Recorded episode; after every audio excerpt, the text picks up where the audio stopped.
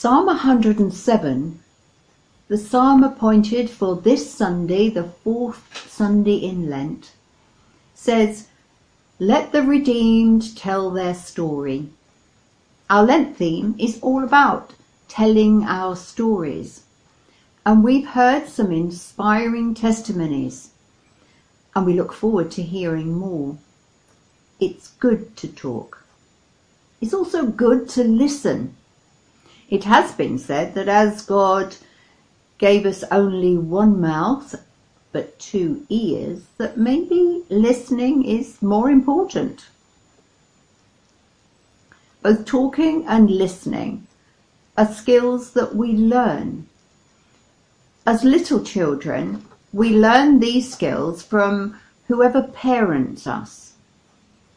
Maybe for you it was your mother, your father, a foster parent, a grandparent. Often, though not always, it is our mother who spends the most time with us when we're very small. And today we are particularly remembering our mothers with gratitude for all they have done and taught us. Have you heard the expression, he or she needs a good talking to? Very often, this means an adult thinks that a younger person needs to be told what they're doing wrong. I remember seeing an advertisement once for a children's charity that had the picture of a downcast teenage boy, and underneath the caption, he needs a good listening to. There are many people, because of the pandemic and being locked in and having anxieties about so many things, there are many people who need a good listening to. It's a basic need to have someone listen to us, to listen to our fears and anxieties, as well as our hopes and joys. Someone who can give us their full attention. As a hospital chaplain, I was told to give every person encountered my unconditional positive regard. Counsellors are trained to listen non-judgmentally, which is actually easier said than done. However, you don't need to be a counsellor or a hospital chaplain or a chaplain of any kind to really listen to someone. Listening in itself is healing. You don't need to solve the other's problems, just to be present and listening. You've heard of the Samaritans, and there are many other phone lines now, Childline and Silverline, and those who answer calls are there to listen. Once, when I was a minister, I led a Bible and psychology course for our Bible study group.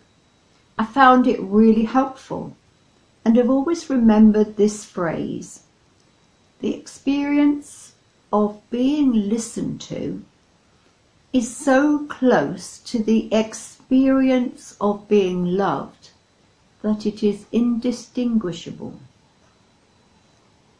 Consider for a moment.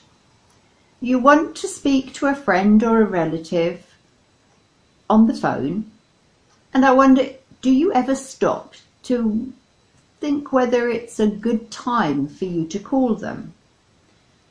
Possibly you do, as they might be busy with work or childcare, watching a favourite TV programme, eating, cooking, sleeping. Now consider, do you ever wonder if it's a good time to speak to God? I doubt it, as we believe God is always available to hear our prayers, available and ready. The story is told of an elderly man who used to spend many hours just sitting in church. One day a priest asked him about what God talked to him about.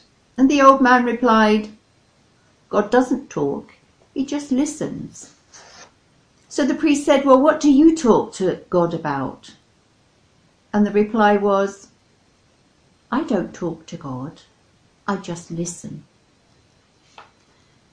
But our God does speak to us through the world around us, through words of scripture, hymns, literature, poetry, also through music,